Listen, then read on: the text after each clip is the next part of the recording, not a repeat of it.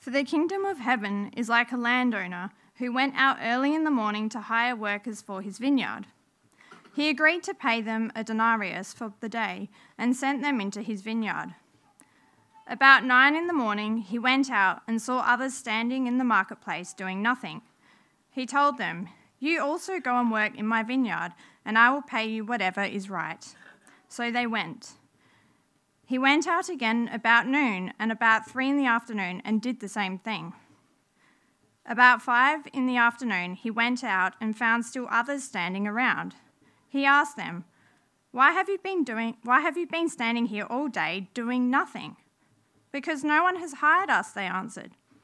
He said to them, You also go and work in my vineyard. When evening came, the owner of the vineyard said to his foreman, Call the workers and pay them their wages, beginning with the last ones hired and going on to the first. The workers who were hired about five in the afternoon came and received a denarius. So when those came who were hired first, they expected to receive more. But each one of them also received a denarius. When they received it, they began to grumble against the landowner. These who were hired last worked only one hour, they said and you have made them equal to us, you have, who have borne the burden of the work and the heat of the day. But he answered one of them, I am not being unfair to you, friend. Didn't you agree to work for a denarius? Take your pay and go. I want to give the one who was hired the last the same as I gave you. Don't I have the right to do what I want with my own money? Or are you envious because I am generous? So the last will be first, and the first will be last. Good morning, everyone. Uh, my name's Lockie, and it's a real joy and a privilege to be up here this morning as we explore God's Word together. If you've got your Bibles out, keep them open, keep following with me through this passage. I wonder how you're feeling after hearing that parable that we just read. Maybe some of us are feeling a bit confused, or if you're like me, you're feeling a little bit conflicted. It feels like what we just read was super unfair, right? But somehow Jesus is saying this is what the kingdom of God is like. How can these two things go together? And that's what we're going to explore together this morning. We're going to look at this parable and we're going to see how it relates to this upside down kingdom that we've been talking about over the last few weeks and what that means for us. But first, would you join me as I pray? Father, we pray this morning as we go through your word and we explore it together, that you, by your Spirit, would help us to understand, help form us to be more like Jesus, uh, to respond to you and your grace towards us. We pray this in Jesus' name. Amen. Over the last few weeks, we've been going through a couple chapters of Matthew's Gospel. This is the depiction of Jesus' life, the description of Jesus' life and teaching, written by one of his close followers, Matthew. And we've been seeing how this kingdom of heaven that Jesus has come to announce is upside down. It's exactly the opposite of how we humans think a kingdom should be. It's a place where we're supposed to forgive anyone who asks us to. Not only once or twice or three times or even seven times, but 77 times. As many times as they ask for it. It's a place where faithful relationships are important, even if they're hard a place where wealth doesn't mean power, and where those who give up everything are the ones who will receive disproportionate rewards.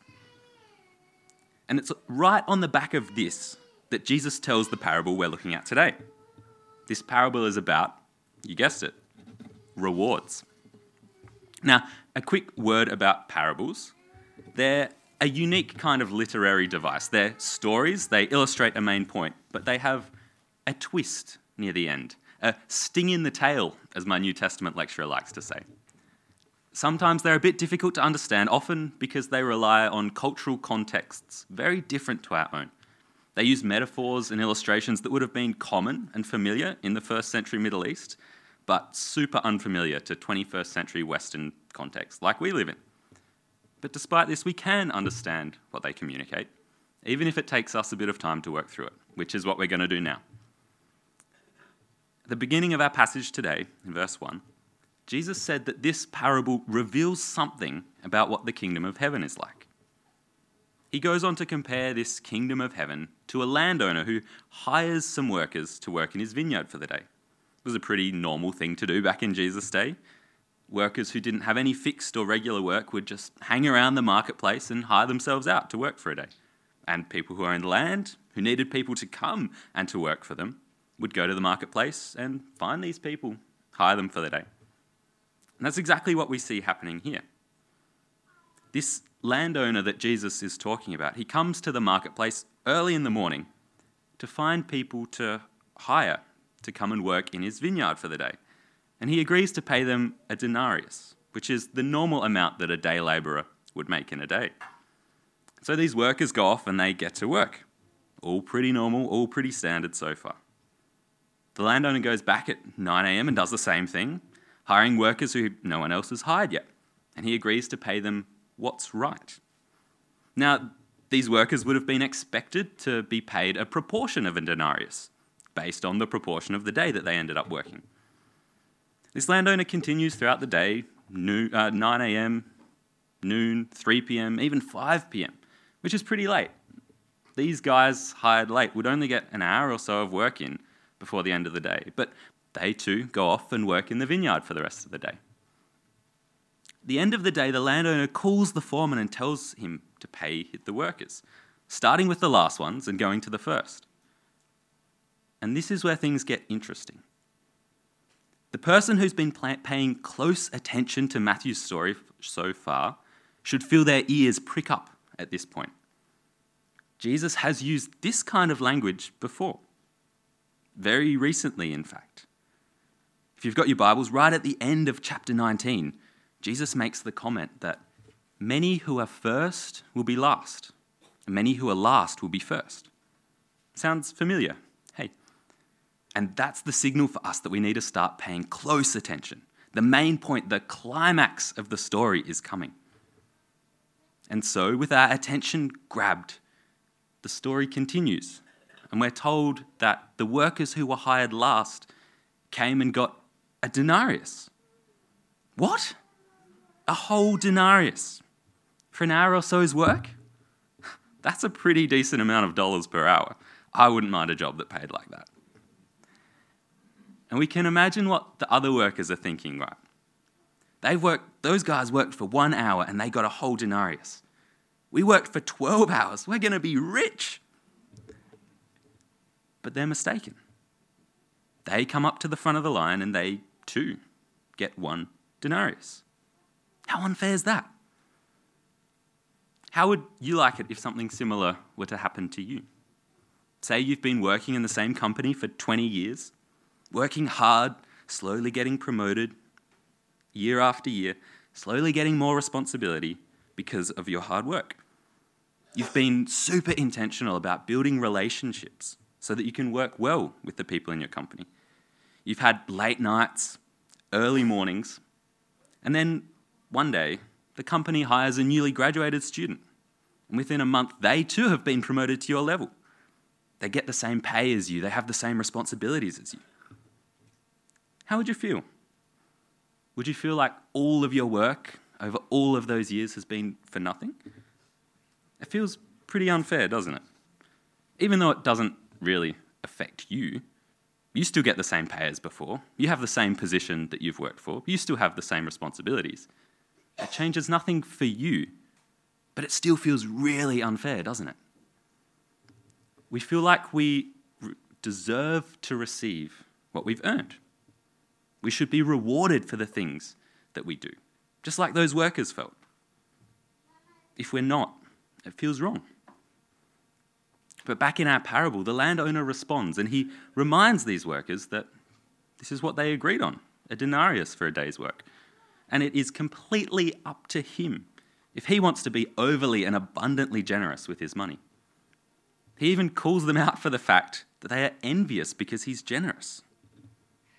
The landowner has decided to be generous, unfairly generous, not to pay the workers who came later what they've earned, so much more than what they deserve. And then Jesus finishes this parable with the words that we heard just before. So the last will be first, and the first will be last. And this, according to Jesus, is what the kingdom of heaven is like. So, does that mean when we're living in the kingdom of God, living with God as king, he's like the landowner and he doesn't pay us for what we've earned? Well, yeah, exactly. But instead of this being something that we should feel frustrated or angry about, it's actually the best news we could possibly hear. Because when we think about it, when we really think about it, what we deserve isn't anything good at all.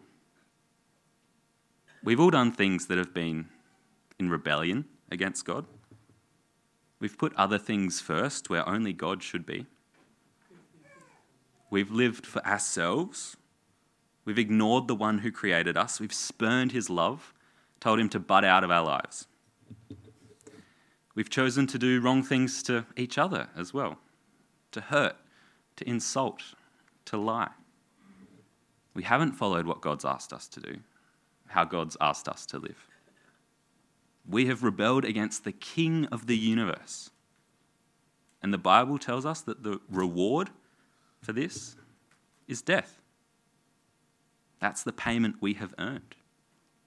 That's the reward that we deserve death and eternal separation from God.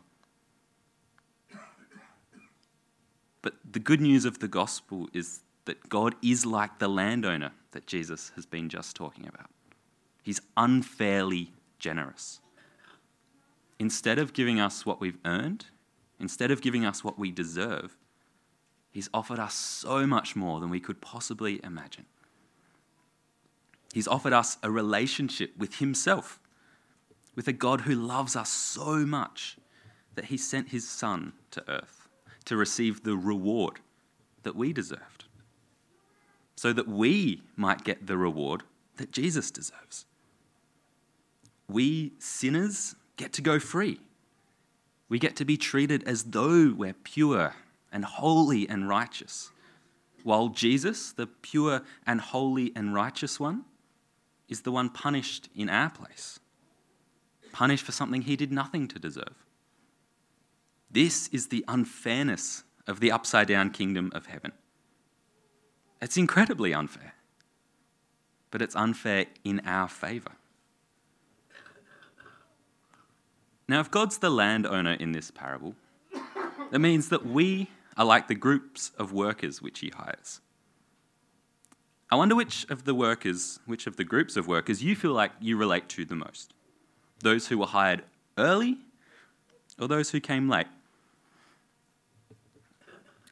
Some of us who've grown up Christians or have been Christians for a long time probably feel like we're the workers who were hired in the morning and we've been at it all day, slogging away every day. We feel like we've put in the hard yards of trying to say no to the temptations and seductions of the world. We felt like we've had to bear the weight of the judgment from friends, from a society where being a faithful Christian's difficult and awkward. We've given up our Sundays to go to church. We've given up our Friday nights to serve at youth. We've given up another weeknight to go to growth group.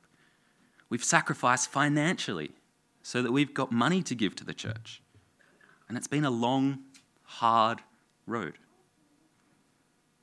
For those of us who feel like this, who feel like this group of workers, we can find it all too easy to react in the same way that these workers did. We feel like we deserve rewards from God, that we've earned His blessing and His mercy towards us. And we can so easily get bitter when we see Him blessing other people who haven't done as much as we have, and blessing them in exactly the same way that we get blessed, sometimes even more. Or maybe we feel proud of how much work we've done for Him, and we look down on the people who we see not working as hard or as much as we. We can even feel envious because God has generosity towards them, just like those workers felt. And for us, this message of God's unfair generosity is a corrective, maybe even a little bit of a rebuke. it helps to remind us that all we have, we have by grace. We could never earn entry into God's kingdom, no matter how much of our money we give away, how many hours we spend serving at church. Our salvation is a gift from a generous God. He's been incredibly generous and gracious towards us, more than we could ever realize. So, what right do we have to be envious or upset when He shows others that same generosity and grace? Other, others of us might feel like those workers who've been standing around all day, who've had nothing to do with this landowner, who've had nothing to do with God. Maybe you believed and went to church when you were younger and then decided Christianity wasn't for you. Maybe you've grown up thinking that it's foolish. No one with even an iota of intelligence could believe something like God. How childish. Maybe you've never even heard about what Christians believe the message of Jesus and the gospel. And now the end of the day is getting closer. Maybe you're wondering if it's too late.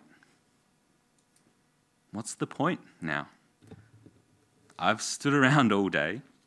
I've wasted the prime of my life. I've rejected God and ignored Him. How could He ever accept me now, let alone bless me? To those of us who feel like this, just like the workers hired in the late afternoon, the news of God's super abundant, unbelievable, unfair generosity is good news. It's great news, the best news. You too are invited into this upside down kingdom. You too can receive the abundant grace and blessing that God desires to show you. All you need to do is accept the invitation. There's a story from late in Jesus' life that illustrates this well. When he's hanging on the cross, slowly dying, one of the criminals who's being crucified next to him suddenly realizes the truth. The truth that this Jesus doesn't deserve what he's getting. It's unfair. But what this thief is facing, that's fair. And somehow he understands what Jesus' unfair suffering could mean for him. And he shouts across to Jesus on the cross next to him. And he asks him to remember him when he comes into his kingdom. And what does Jesus do? He accepts him. He promises him that even that day after he died, he would be with Jesus in paradise. He would be with Jesus in his kingdom. That thief came right at the end of the day. He brought nothing to the table. But he too was invited, he too was accepted. So, like the thief in the last moments, come, accept Jesus' invitation, and be sure of the fact that you too will be accepted. So, if it's true that in the kingdom of heaven, our reward doesn't depend on how much or how long we work, but only on God's abundant generosity, like we see with the parable, like we see with the kingdom of God. How should we then live? First, let me tell you how we shouldn't live. If you're anything like me, one of your first thoughts when you hear this incredible news that our work does nothing to earn our reward is to think, ha, amazing. So I don't have to do any work. I can just sit back, laze around, do what I want to do. I'll get the same reward as people who spend the whole day, every waking moment living for God. That sounds like a pretty good deal to me. And while you, while you might not be technically wrong, this parable and these chapters of Matthew's gospel that we've been looking at teaches us that there is more to life in the kingdom than just lazing around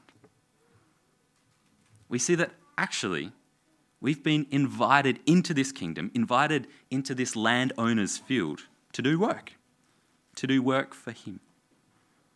There's an expectation that life in the kingdom will involve kingdom work.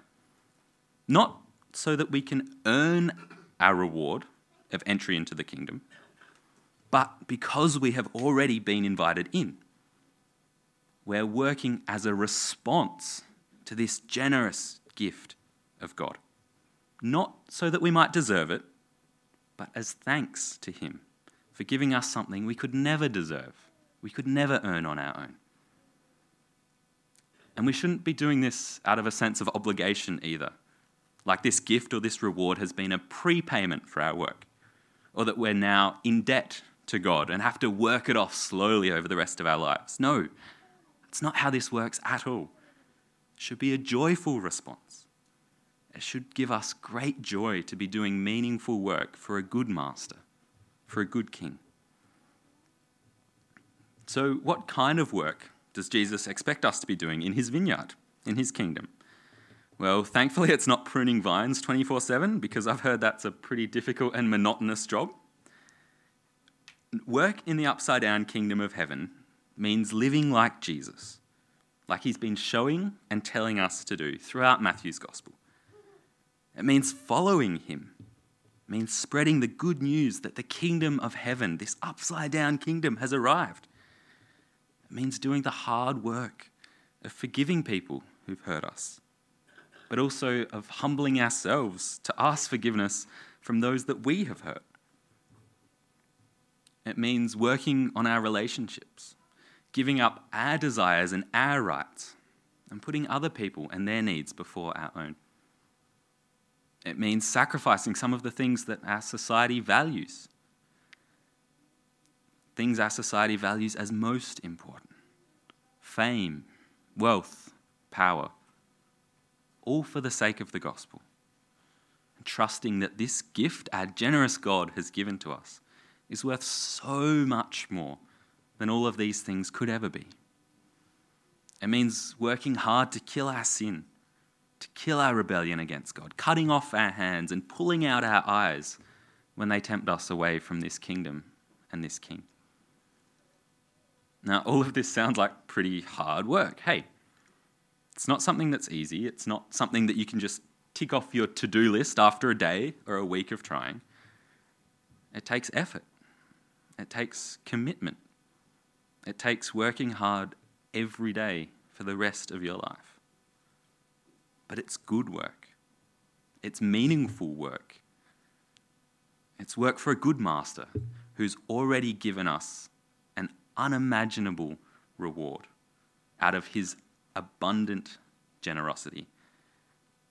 It's work for a master who promises to come back one day who, to come back and make this kingdom way of life the norm over all the earth forever. And it's on that day that our payday will really come. It's on that day when this work will no longer be hard or difficult, but completely joyful. It's on that day we will find rest from all our toil, and our long weekend and our true rest will begin. So while we wait until Jesus returns and brings this upside down kingdom of heaven to earth completely and finally, let's live as people of that kingdom. Let's not laze about waiting for it. Let's work hard to live lives that reflect what this kingdom is all about. Not so that we'll be rewarded, but in response to God's amazing generosity in freely giving us the gift of relationship with Him. Not at all based on how much we've done or how hard we've worked, but entirely based on His abundant grace and generosity and mercy. Would you join me as we pray?